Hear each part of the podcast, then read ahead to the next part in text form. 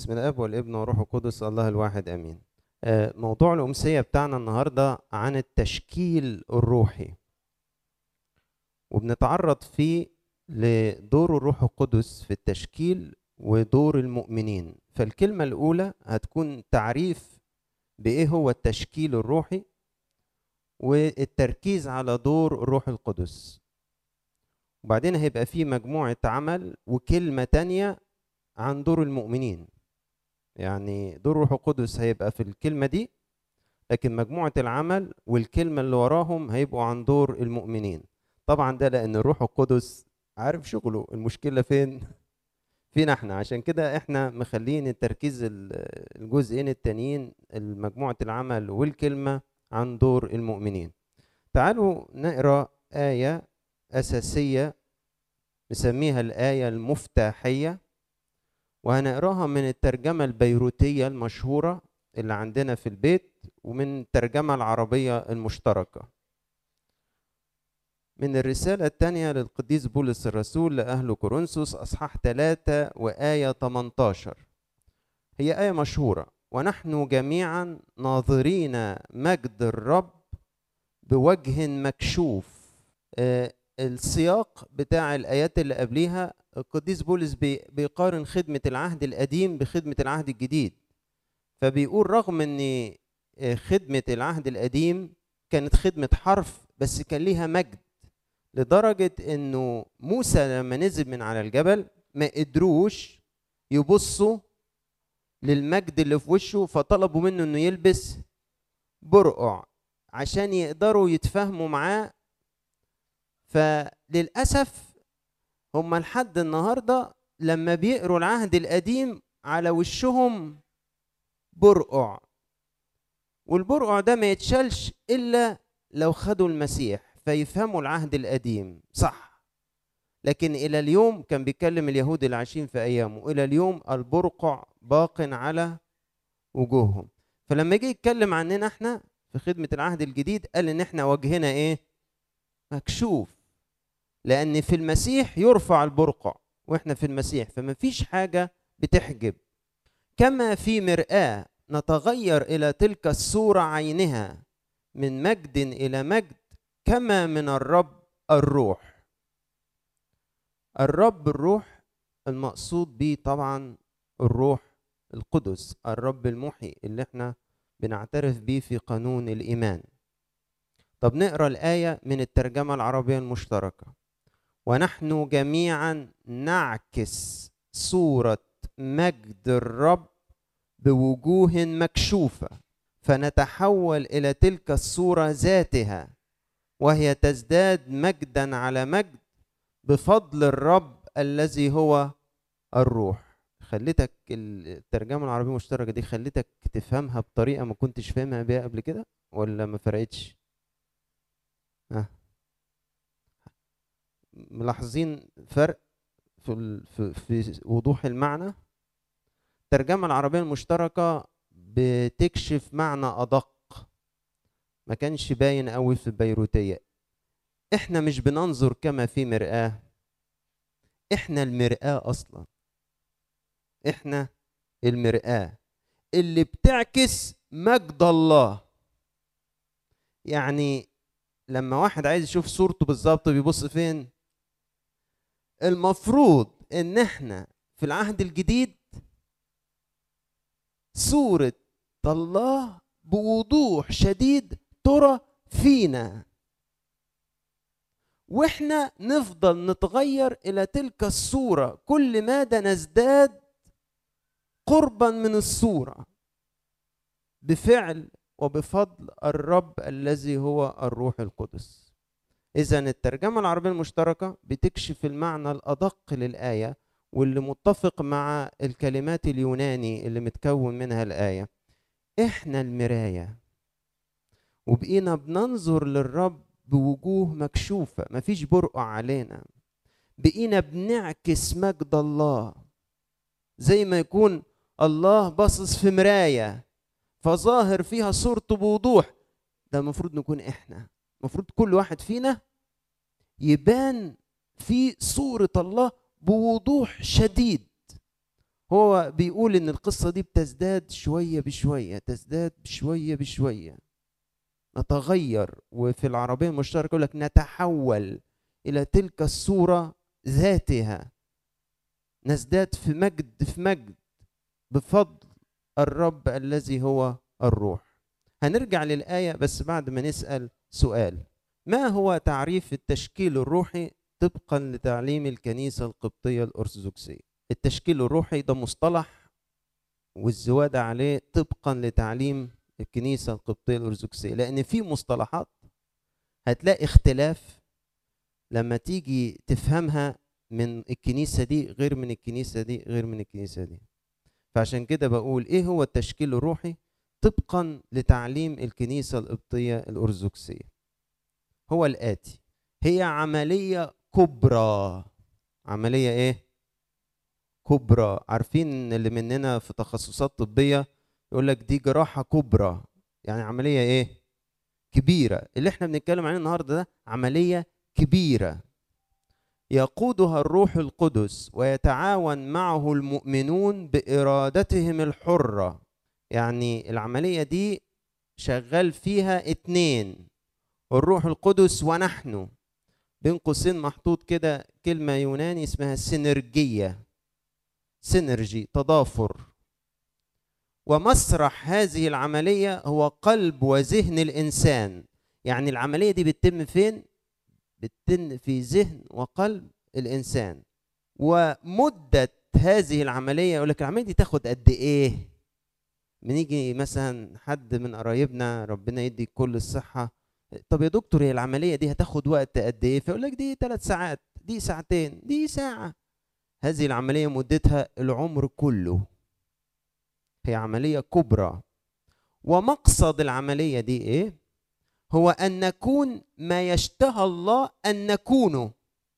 عجبتني أوي الترنيمة الأخيرة اللي ختمنا بيها دي، ودي أول مرة أسمعها لكنها كلماتها رائعة فوق الوصف، يعني جميلة جدا. شفنا فيها أن حلم الله أن احنا نكون شبه يسوع.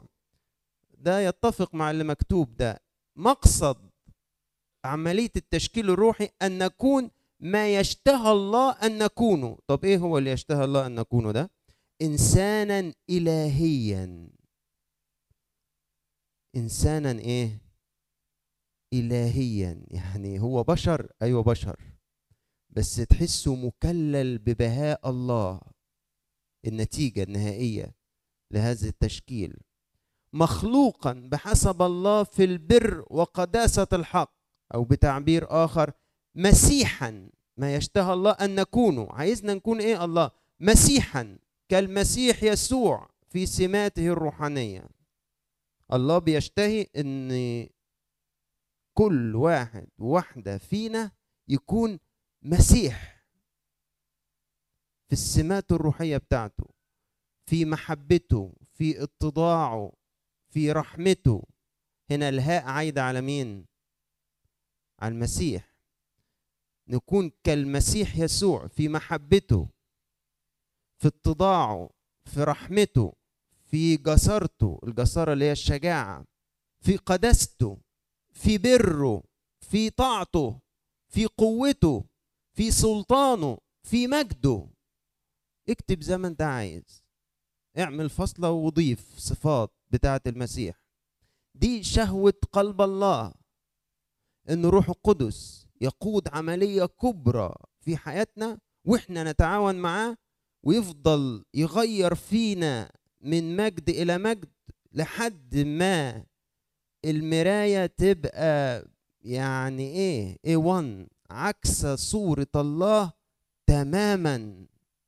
تبص تلاقي إنسان إلهي قدامك كده، تقول إيه ده؟ أمال المسيح كان إيه؟ تشوف واحد مسيحي كده من اللي اشتغل فيهم الروح القدس عملية التشكيل الروحي، بس قطع مسافات كبيرة، فلما تتعامل معاه تقول إيه ده؟ طب هو المسيح كان إيه؟ من كتر ما أنت شفت فيه ملامح المسيح تقول إيه ده؟ ما المسيح كان هيبقى إيه تاني أكتر من كده؟ فاهمين قصدي؟ ده تعريف التشكيل الروحي طبقا لتعليم الكنيسة بتاعتنا.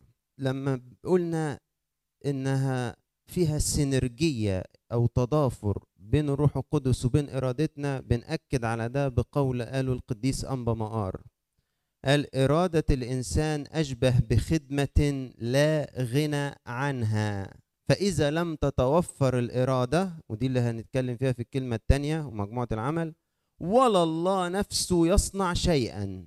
كلمة خطيرة، ولا الله نفسه يصنع شيئا، مع أنه قادر بسبب حرية الإرادة. لذلك فتتميم عمل الله مرهون بإرادة الإنسان. تتميم عمل الله مرهون بإرادة الإنسان. بلغة أبائية هسأل السؤال اللي سألته من شوية، إيه المحطة النهائية أو المقصد النهائي للتشكيل الروحي؟ القديس باسيليوس الكبير يقول الغاية التي عليها أن نصل هي أن نتشبه بالله على قدر احتمال الطبيعة الإنسانية، يعني نكون كالله آخر حاجة. عارفين ليفل الوحش؟ ليفل وحش التنين؟ يعني نكون كالله على آخر ليفل تجيبه الطبيعة البشرية. هو ده الديستنيشن بتاع عملية التشكيل الروحي، محطة الوصول. وعشان كده هي مدة العملية قد ايه؟ العمر كله. مفيش حد يقولك أنا اتشكلت وخلصت، لا أبدا. تعالوا نرجع للآية المفتاحية بتاعتنا ونشوف معنى كلمتين في أصلهم اليوناني هيثبتونا الفكرة تماما. في فعلين هنقف عندهم ونرجع للأصل اليوناني لغة العهد الجديد. الفعل اللي مترجمه فان دايك إلى ناظرين كما في مرآة، اللي هو ونحن جميعا ناظرين كما في مرآة مجد الرب. كلمة ناظرين دي جاية من فعل يوناني اسمه كاتابتوريزوماي. كاتابتوريزوماي العربية المشتركة مترجماه مش ناظرين، لا مترجماه نعكس، مش ننظر، نعكس، وهو الصح كده فعلا. الترجمة العربية المشتركة أدق من فان دايك في الترجمة. نعكس، احنا المراية، مش احنا بننظر كما في مراية، احنا شخصيا المراية اللي المفروض تبان فيها صورة الله بوضوح. الفعل جاي في زمن المضارع المستمر شغال على طول، احنا بنعكس على طول، والفويس او البناء بتاعه مبني للوسط، فنحن نعكس مجد الرب انفسنا وذلك حاضرا وباستمرار. ده المفروض اللي يكون موجود في حياتنا، ان احنا بنعكس وباستمرار كما مرآة مجد الله. الفعل الاخر ميتا مورفوماي، واللي مترجم فان دايك الى نتغير، والمشتركة مترجماه نتحول، جاي في زمن المضارع والذي يفيد استمرارية الفعل وقت الحديث. يعني احنا بنتغير امتى؟ قالك وانا بكلمك دلوقتي وانتوا قاعدين دلوقتي في الأمسية احنا بنتغير، لا مستخدم زمن فعل يفيد ان اثناء ما هو بيحكي الفعل ماله شغال. تخيلوا ان احنا واحنا قاعدين دلوقتي الروح القدس شغال في شغله بيغير. واختار صيغة إخبارية اسمها انديكاتيف في اليوناني. المود بتاع الفعل انديكاتيف يعني إخباري، يعني الصيغة تخبرنا عن وقوع الحدث بالفعل، مش حاجة لسه هتحصل، لا الحدث شغال دلوقتي. أما بقى عن بناء الفعل فهو جاي يقبل حاجتين، يا مبني للمجهول يا حاجة اسمها ميدل، وسط. وده معناه أنه ممكن أترجم الآية بشكلين، فأقول ونحن جميعا نغير بواسطة الروح القدس الرب، أو أننا أنفسنا نتغير. وده فعلا بيأكد أن العملية فيها إيه؟ تضافر. من ناحية ده شغل الروح القدس، فأقدر أقول إحنا بنغير، ومن ناحية احنا لينا دور، فاقدر اقول ان احنا ايه؟ نتغير. انا قصدت ارجع للافعال في صيغتها اليونانية عشان تثبت إيه مفهوم التشكيل الروحي وكيف يتم؟ مثلث الرحمات نيافة أنبا إيبيفانيوس اللي كان أسقف دير القديس أنبا مقار، كان بيكتب مقالة عن التجلي، فنفس الفعل بتاع تغيرت هيئته قدامهم استخدم فيها نفس الفعل ده، ميتامورفوماي، ميتامورفوماي، نفس الفعل.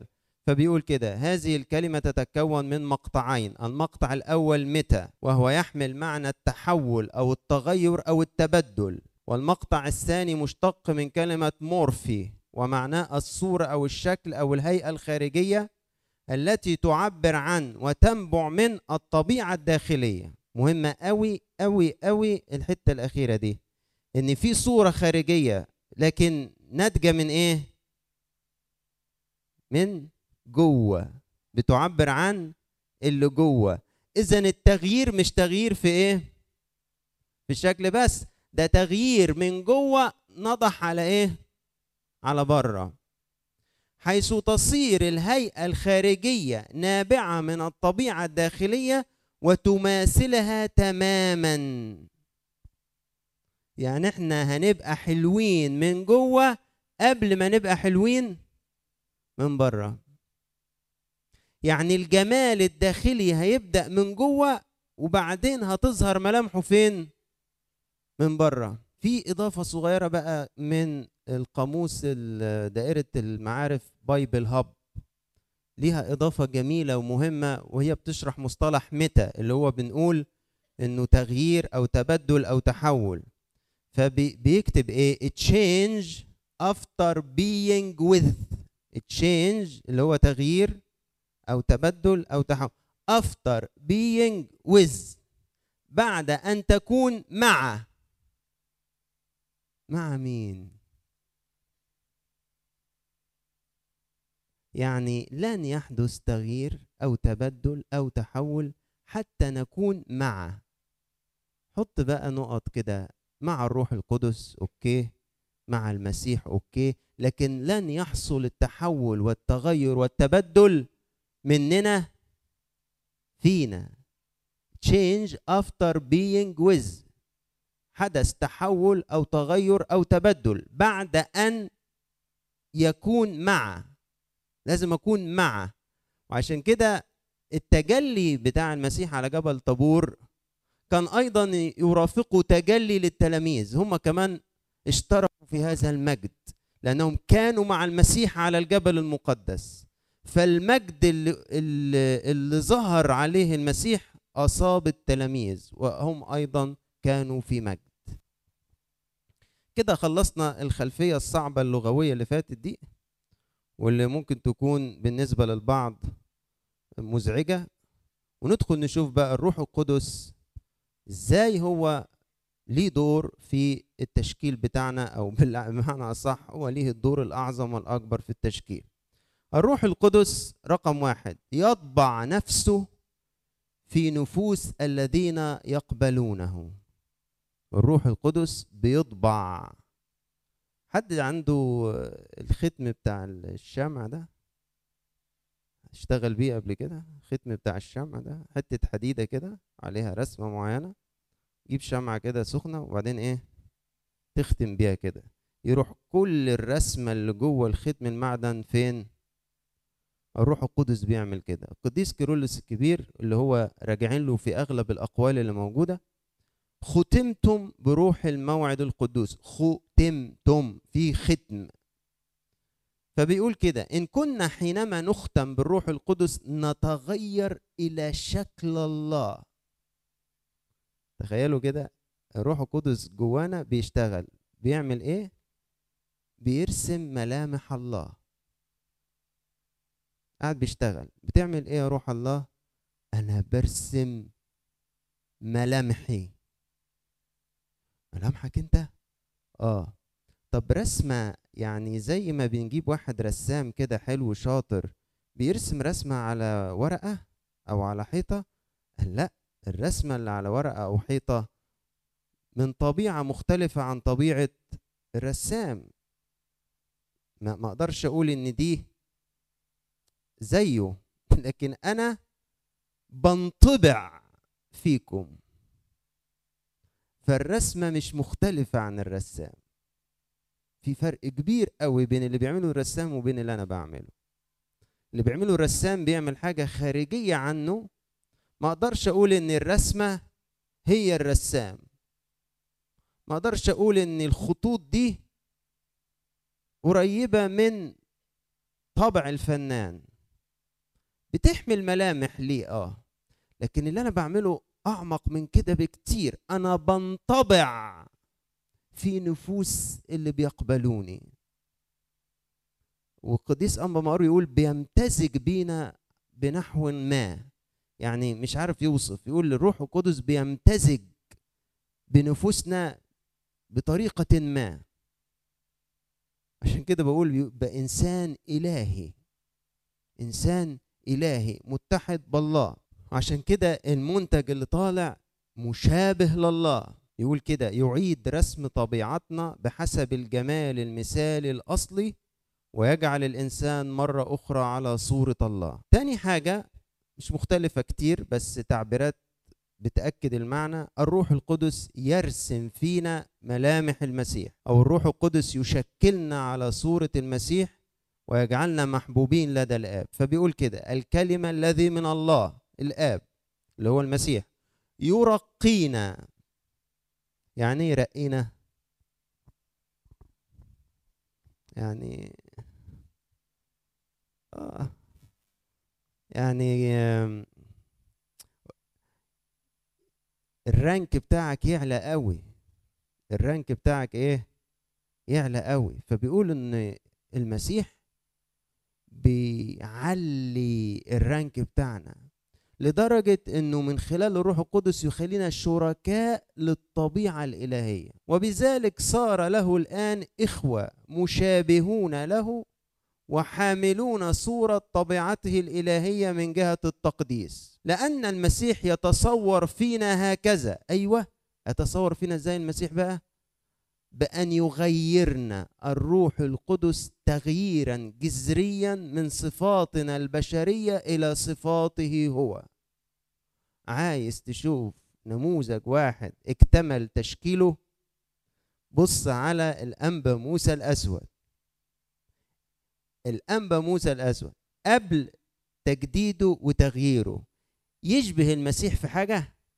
يا ساتر يا رب، يا أبونا اللي بتقوله، ولا لا يمت له بالصلة لا من قريب ولا من بعيد خالص، مفيش. ده قبل الشغل. طب بعد الشغل اللي الروح القدس قاده واللي موسى تعاون فيه مع الروح القدس، المنتج النهائي يشبه المسيح؟ ده بقى اتقال عنه انه كملاك الله، كلك ابيض يا موسى، وداعة ايه، طهارة ايه، قداسة ايه، محبة ايه، بذل ايه. تقدر تشوف فيه ملامح المسيح واضحة. ده منتج. الى هذا الحد تبلغ امكانيات الروح القدس. يعني لو عايز تعرف الله ممكن يشتغل في حياتك لحد فين، بص النقلة اللي نقلها لموسى الأسود. إلى هذا الحد روح الله القدوس يقدر يشتغل فينا ويقدر ينقلنا ويقدر يحولنا ويقدر يشكلنا تغيير جذري إلى صفاته هو.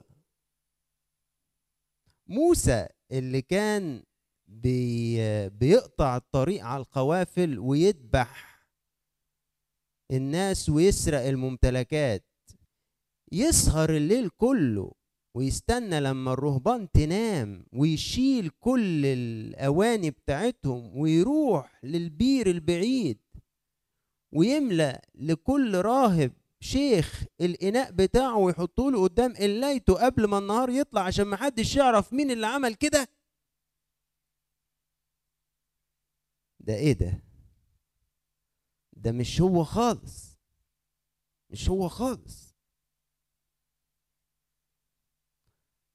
مريم القبطية الناسكة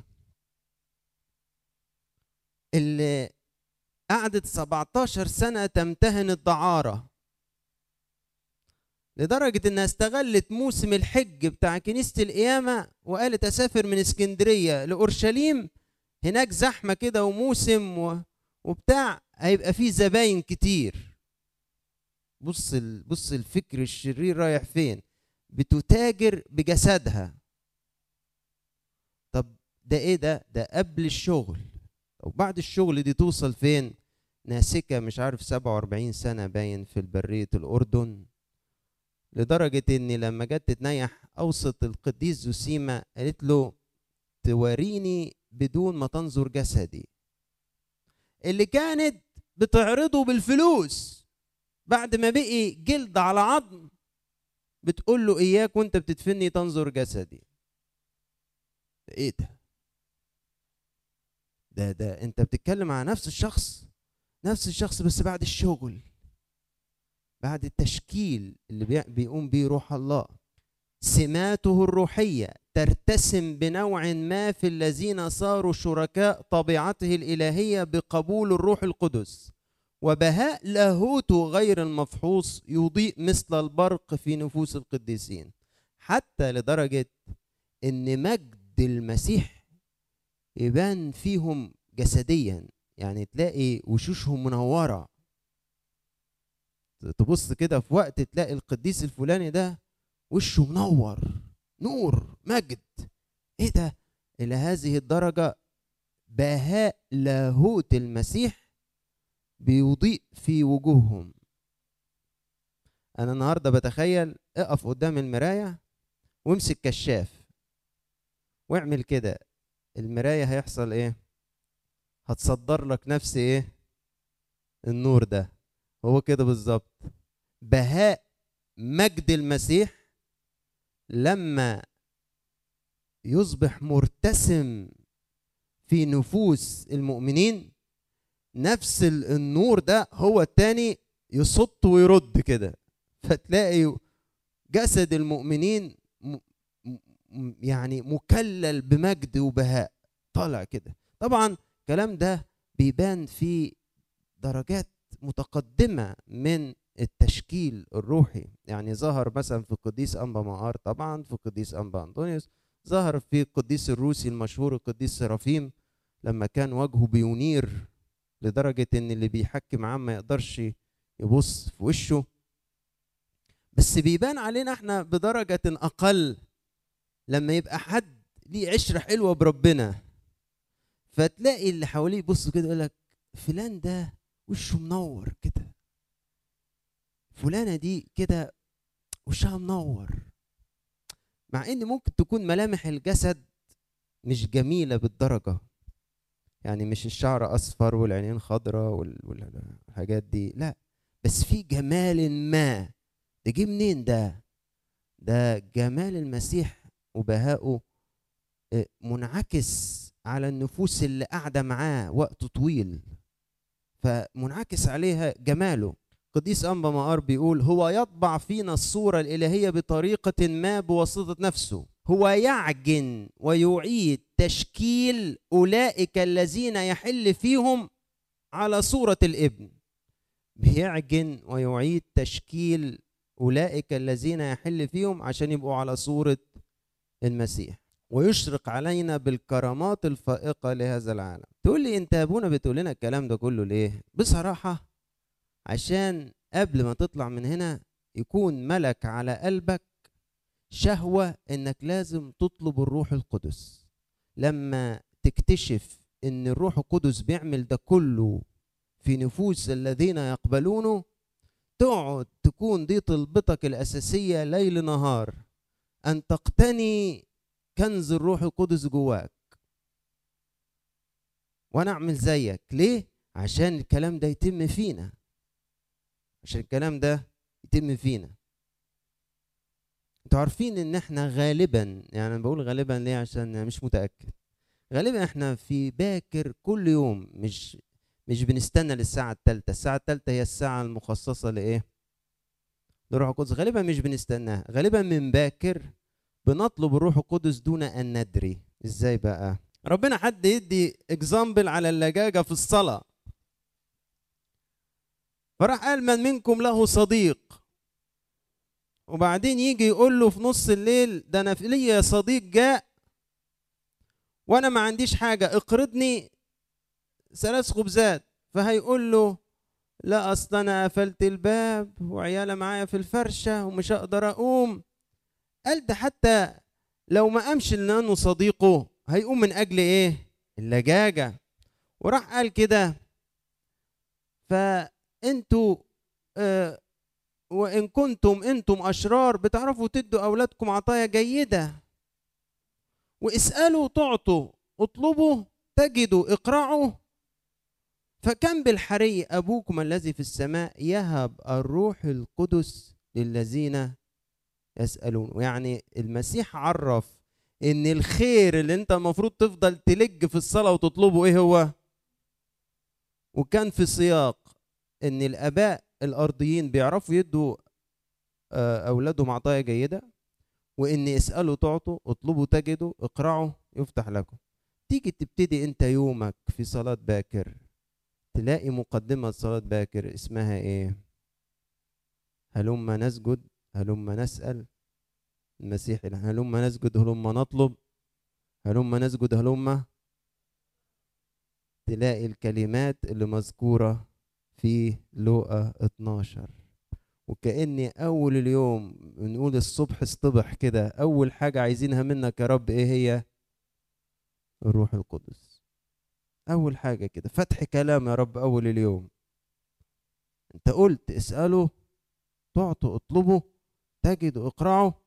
أديني 3 مرات بسجد ليك في بداية اليوم، مستخدم الكلمات اللي أنت قلتها في لوقا 12، منتظر ان انت تهبني ايه؟ روح القدس. نتحرك شويه من القديس كيرلس الكبير ونروح للناس اللي هي بتحب الكلام العملي. قديس الانبا انطونيوس يقول الروح القدس يقود مسيره التوبه، ما التوبه دي خطوه مهمه جدا في التشكيل، ويهون ويحلي الجهاد ويضع قوانينه. يعني مين اللي هيقول اصلي قد ايه وازاي، ومين اللي هيقول هقرا الكتاب المقدس قد ايه وازاي، ومين اللي هيقول اتوب عن الخطيه دي ازاي، ومين اللي هيقول ابطل العاده دي ازاي، ومين اللي هيقول. قال لك كله كله كله كله ده هيعمله روح القدس. بيقول ايه؟ انا اقول ان كل الذين دخلوا بكل قلوبهم يتعلمون الصبر الى ان يقدروا على مقاومه العدو، هؤلاء قبل كل شيء يدعوهم الروح القدس ويسهل عليهم كل الأمور حتى يحلي لهم الدخول في التوبة ويظهر لهم طرقها الحقيقية لكي يتوبوا بأرواحهم وأجسادهم ويرجعوا إلى الله الخالق فيعضدهم بالقوة حتى يقمعوا الجسد والروح لكي يطهر كلاهما ويصير وارثين الحياة الأبدية. أنا أجي أقول أنا عايل هم مشوار إن أنا أعيش مع ربنا ده، أنا مش عارف، أنا أصلي صعب جدا أبطل الحاجة الفلانية. قابلني واحد الصبح جه يمضي ورقة، فكنت قايل له إيه؟ صلي معايا القداس ومضيها. فبعد القداس جالي بعد القداس، بقول له ما صليتش ليه؟ قال لي أصل أنا مش ينفع أتناول. بقول له ما ينفعش ليه؟ قال لي بشرب سجاير. قلت له طب تقدر يعني تمتنع عن السجاير وقت قد إيه بعد المناولة مثلا؟ قال لي ولا دقيقة، ولا دقيقة. ده إحساس الشخص لما يجي يقرب من ربنا أو يرجع له، قناعته الداخلية إن الخطية ياها اللي ماسكة فيه، تقدر تبطلها يا فلان قد إيه؟ ولا إيه؟ ولا دقيقة، ولا ساعة، ولا ربع ساعة. الفكرة دي في حد ذاتها بتهبط عزيمته، فأساسا مش هيحاول إن هو إيه؟ يرجع لربنا او يتوب، لان هو مقتنع داخليا انه ما يقدرش يمتنع عن الحاجه دي ولا ايه؟ ولا دقيقه. عشان كده الروح القدس بيقول القديس انطونيوس يعمل ايه مع الناس دي في البدايه؟ يقول لك يحلي ليهم التوبه ويهونها عليهم ويديهم القوه والطاقه اللي تخليهم يعرفوا يقمعوا الجسد، لان هو عارف ان هم مش هيجيبوا لوحديهم، فهو يديهم الدفعة دي. عشان كده دوره مهم جدا، وعشان كده كذبة كبيرة جدا ان انا لما هاجي اعيش مع ربنا مش هينفع لأنه مش هعرف ومش هينفع أبطل أي حاجة. ده أنت مش حاطط في اعتبارك إن في روح إلهي هيرافق التوبة بتاعتك. لا، لازم تحطه في الحسابات، لأن الحسبة هتتغير. بيدي إكزامبل بقى، يقولك الجسد نتعبه بالصوم الكثير والسهر، وروح التوبة ترافق الإنسان وتؤازره وتعزيه وتعرفه ألا يرجع إلى الوراء، وتفتح عيني النفس لكي تتطهر مع الجسد. مش الجسد بس اللي يتطهر، والنفس كمان. بيقول إيه؟ لأن هذا هو تعليم الروح القدس. يعني الكلام ده أنا مين علمهوني؟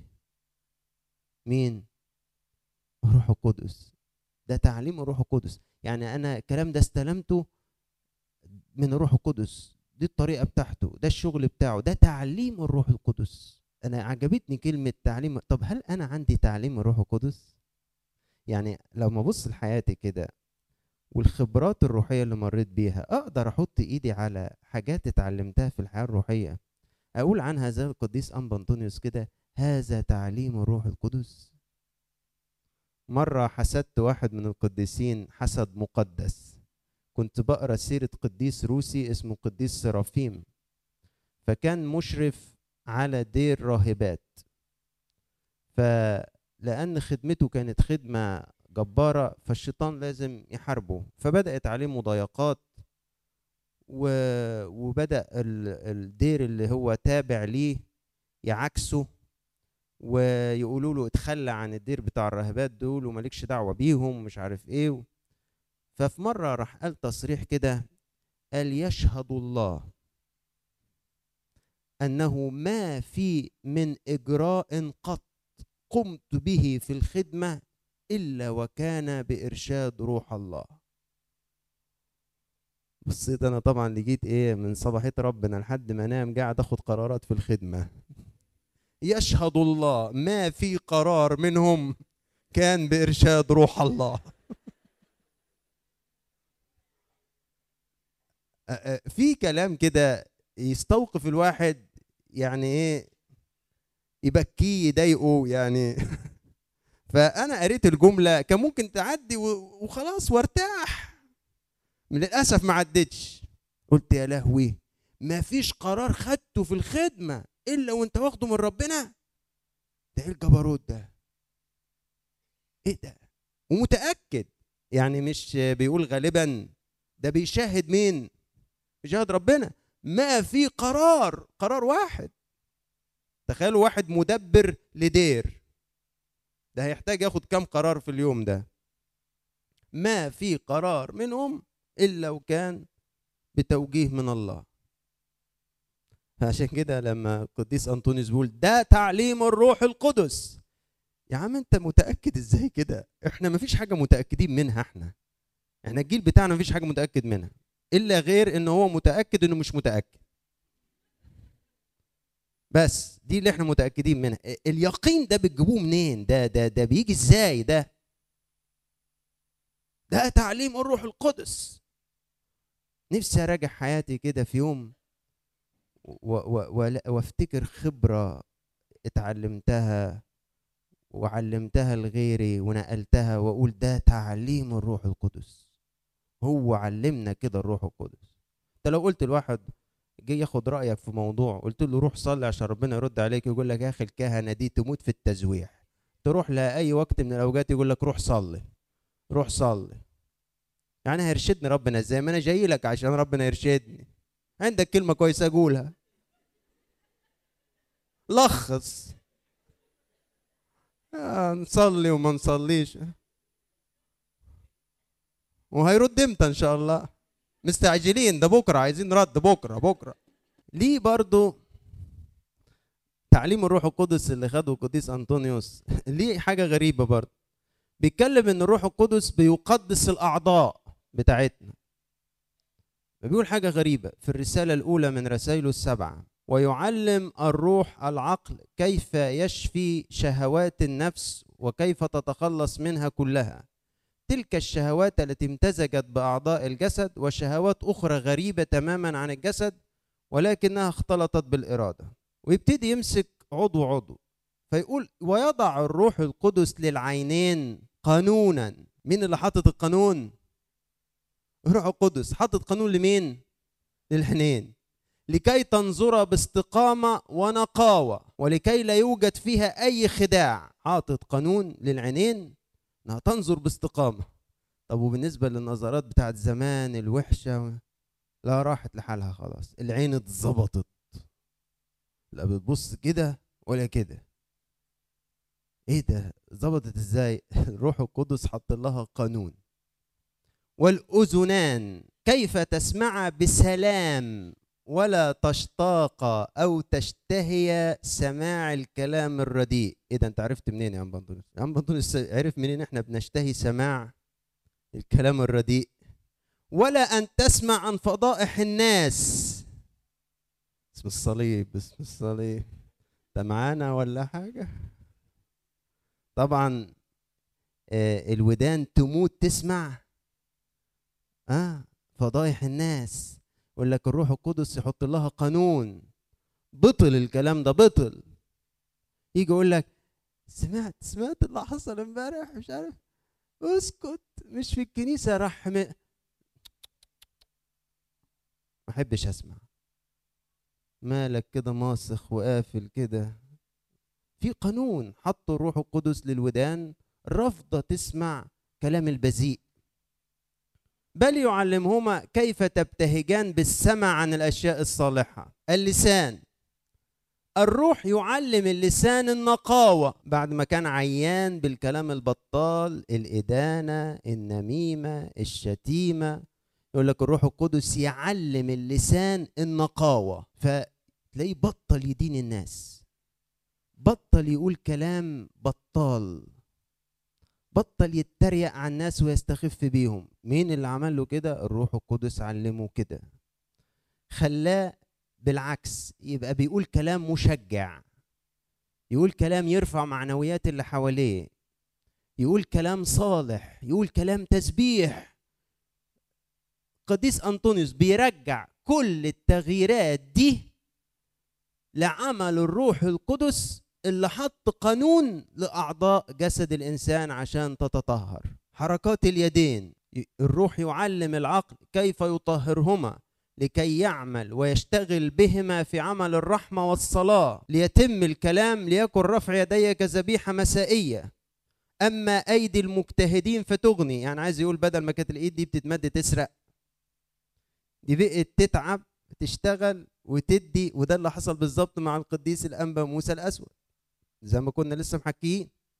مين عمل له كده؟ الروح القدس حط قانون لإيديه، وإنها تترفع في الصلاة عشان ينطبق عليه قول الكتاب: أما رفع يدي فليكن ذبيحة مسائية. الأفكار الجنسية، أما عن الأفكار الجنسية التي تتحرك من الجزء أسفل البطن فإن العقل يتعلم بالروح كيف يميز بين الحركات الثلاثة التي تكلمنا عنها. دي في موضع سابق بيفرز الحركات اللي بتحدث في أعضائنا الجنسية، ما هو منها بريء وما هو غير بريء. تنطفئ هذه الحركات بقوة الروح الذي يصنع سلاما في كل الجسد. يعني الإثارة اللي بتحدث في أعضائنا الجنسية بسبب من شهوتنا، الروح القدس يعلم الإنسان بعقله إزاي تنطفئ حرارة هذه الإثارة ويبقى جسده في سلام. حتى خطوات القدمين يعطيها طهارة، يحط لها قانون. ده خبرة القديس الأنبا أنطونيوس.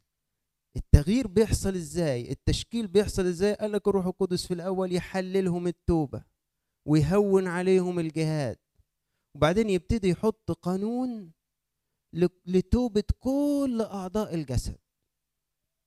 طب على فكرة يا أنبا أنطونيوس، ده في خطايا تانية ملهاش علاقة بالجسد، خطايا النفس، ما انساهاش الأنبا أنطونيوس. اتكلم ازاي روح القدس يحط قانون للنفس عشان تسيب الكبرياء وتسلك بالتضاع، ازاي تنكر نفسها، يعلم النفس ازاي تبطل تتكبر، وازاي تبحث عن المتكئ الاخير، وازاي تطلب ما لغيرها لا ما لنفسها. الروح القدس هو اللي يعلمها كده، وهو اللي يحط لها قانون.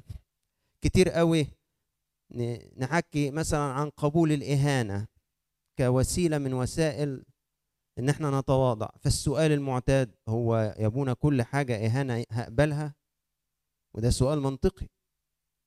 طب هو فعلا إزاي بفرز بين الإهانة بتاعت دلوقتي دي إن أنا هقبلها وبين إهانة تانية أنا مش هقبلها؟ ملهاش إلا إرشاد الروح القدس اللي جوايا، هو اللي هيقول لي المرة دي أصمت ما تدافعش عن نفسك، وهو اللي مرة تانية هيقول لي وضح الأمر اللي قدامك، وهو اللي مرة تانية هيقول لي اكتب مذكرة ودافع فيها عن اللي حصل. ملهاش كتالوج نظري ينفع أبونا يقولهولك ولا ينفع صاحبك يقولهولك. الروح القدس هو اللي بيعلم نفسك إزاي تتواضع وإزاي تغلب الكبرياء بتاعها والأنانية بتاعتها، لأن دي خطايا للنفس، ما هياش خطايا جسدية. لكن الروح القدس أيضا زي ما بيضع قانون لأعضاء الجسد إزاي تتوب وتتطهر، يضع قانون لحواس النفس إزاي تتقدس وتتطهر. والنتيجة النهائية بيقول كده أنبا أنطونيوس: تغيير وتجلي الجسد، وبذلك يتغير الجسد كله ويصبح تحت سلطان الروح. وأعتقد أنه عندما يتطهر كل الجسد ويأخذ ملء الروح يكون قد نال بعض النصيب من ذلك الجسد الروحاني العتيد أن يكون في قيامة الأبرار. يعني أنبا أنطونيوس بيقول النتيجة النهائية هتشوف قدامك واحد واخد شوية من الجسد النوراني بتاع القيامة. واخد شوية من ايه؟ من الجسد النوراني بتاع ايه؟ القيامة، اللي احنا لسه ما نعرفش ده ايه ولا شفناه. هتلاقي ناس بشر بقوا في هذه الحالة، وعشان كده تحصل المعجزات بقى اللي احنا بنسمع عنها في سير القديسين. يقول لك ده مش عارف اتنقل من مكان لمكان، وده مش عارف ايه، وبعدين ايه بعض الناس اللي هم لا يؤمنوا بالمعجزات او غيره يقول لك الجماعه الارثوذكس دول لسعوا يا عيني من كتر الزيت. فيقول لك الشعر جالي القديس عنده سياحه، جال روحيه، جال القديس جالي يروح من المكان الفلاني للمكان العلاني. ايه هو ده؟ ده مش لان الارثوذكس لسعوا، لا، اللي بيحكي عنه القديس أنبا أنطونيوس ده الجسد خد بعض من ملامح الجسد النوراني اللي في القيامة، فبقي ملوش وزن، بقي بينتقل من مكان لمكان. واخدين بالكم؟ بقي فيه صفات غريبة. مش بقول ان احنا هنوصل كده، بس في بشر امتلأوا بالروح الى هذه الدرجات. احنا عايزين نحبي في السكة بتاعتهم، إن شاء الله نجيب 1 من 10، 2 من 10، 3 من 10، بس خلينا في السكة بتاعتهم. ممكن ناس وسطينا تكون مشيئة الله إن هما هيكون منهم أنطونيوس آخر ومكاريوس آخر ومريم المصرية أخرى، بس على الأقل أنا لو ما بقتش دولة أبقى في نفس طريقهم، أبقى حست جزء من النعمة اللي هما خدوها، مش هكون في سكة تاني أساساً. كنت كاتب حاجة في الآخر على مفعول النار الإلهية بتاعت الروح القدس، إزاي بتحرق الأهواء والشهوات بتاعتنا، ودي برضو طريقة تانية إزاي هو بيفكنا من الخطية بتاعتنا. واللي كان حاضر مننا مؤتمر ستريم، مين كان حاضر مؤتمر ستريم؟ كانوا عملوا حاجة لطيفة بتبين قوي يعني النار تحرق، النار الإلهية تحرق الأهواء الخطايا. جابوا شاب كده ربطوه بحبال ربطة محترمة، وبعد ما ربطوه قالوا له يلا فك نفسك، فمش عارف يفك نفسه، فراحوا جايبين واحد صاحبه وادوا له ولاعة وقالوا له ايه ساعده من غير ما تولع فيه، يعني بمفهومية كده يعني. فبدأ بالنار يجي في مواضع معينة من الحبل ويعمل ايه، يحرق. بعد شوية حصل ايه، اتفك. بالظبط احنا مربوطين ببعض الخطايا بربط زي الحبال دي، ما في حل لفكنا منها الا ان نار الروح القدس تعمل ايه، تحرق الرباطات دي، تحرقها. احنا نتفك. هكذا يعمل الروح القدس. انا خلصت كلامي، ولكن ارجع واقول انه احنا فهمنا ايه هو التشكيل الروحي كمفهوم كمصطلح طبقا لتعليم كنيستنا. فهمنا انه في سينرجية بين روح الله وبيننا احنا، بين النعمة الالهية والارادة الانسانية. وفهمنا ان الروح القدس امكانياته توصل لحد فين وبيشتغل ازاي وبيطبع وبينطبع هو نفسه فينا ازاي، وازاي ان هذا الحدث اللي هو التغيير قائم الان واحنا بنتكلم ومستمر، وان احنا نبقى مراية بينعكس فيها مجد الله، وان الامر ده يزداد يزداد يزداد يزداد من طول ما احنا في المسيرة بتاعتنا مع ربنا. غرضي من الكلمة دي ان نشتاق اكتر لروح الله القدوس، وان احنا نطلبه بلجاجة زي ما المسيح علمنا في الانجيل، لانه هو ده المايسترو بتاع كل الليلة. ده هو اللي بيضع القوانين كلها بتاع تطهير اعضائنا وتطهير انفسنا. ما اقدرش اخلص بدون الروح القدس، ما اقدرش اخلص بدون الروح القدس. فغرضنا ان ده يبقى اشتياق قلبنا، وعشان كده احنا حسب البرنامج عندكم الوقت القليل ده اللي جاي هنبقى واقفين بنصلي باللي ربنا لمسنا بيه من خلال الكلمة قبل ما ننطلق لمجموعات العمل بتاعتنا، اللي هتكون تركيزها على ايه بقى؟ رد فعلي انا، ايه الدور اللي مطلوب مني انا، واللي هيكون من خلال مجموعات العمل والكلمة التانية.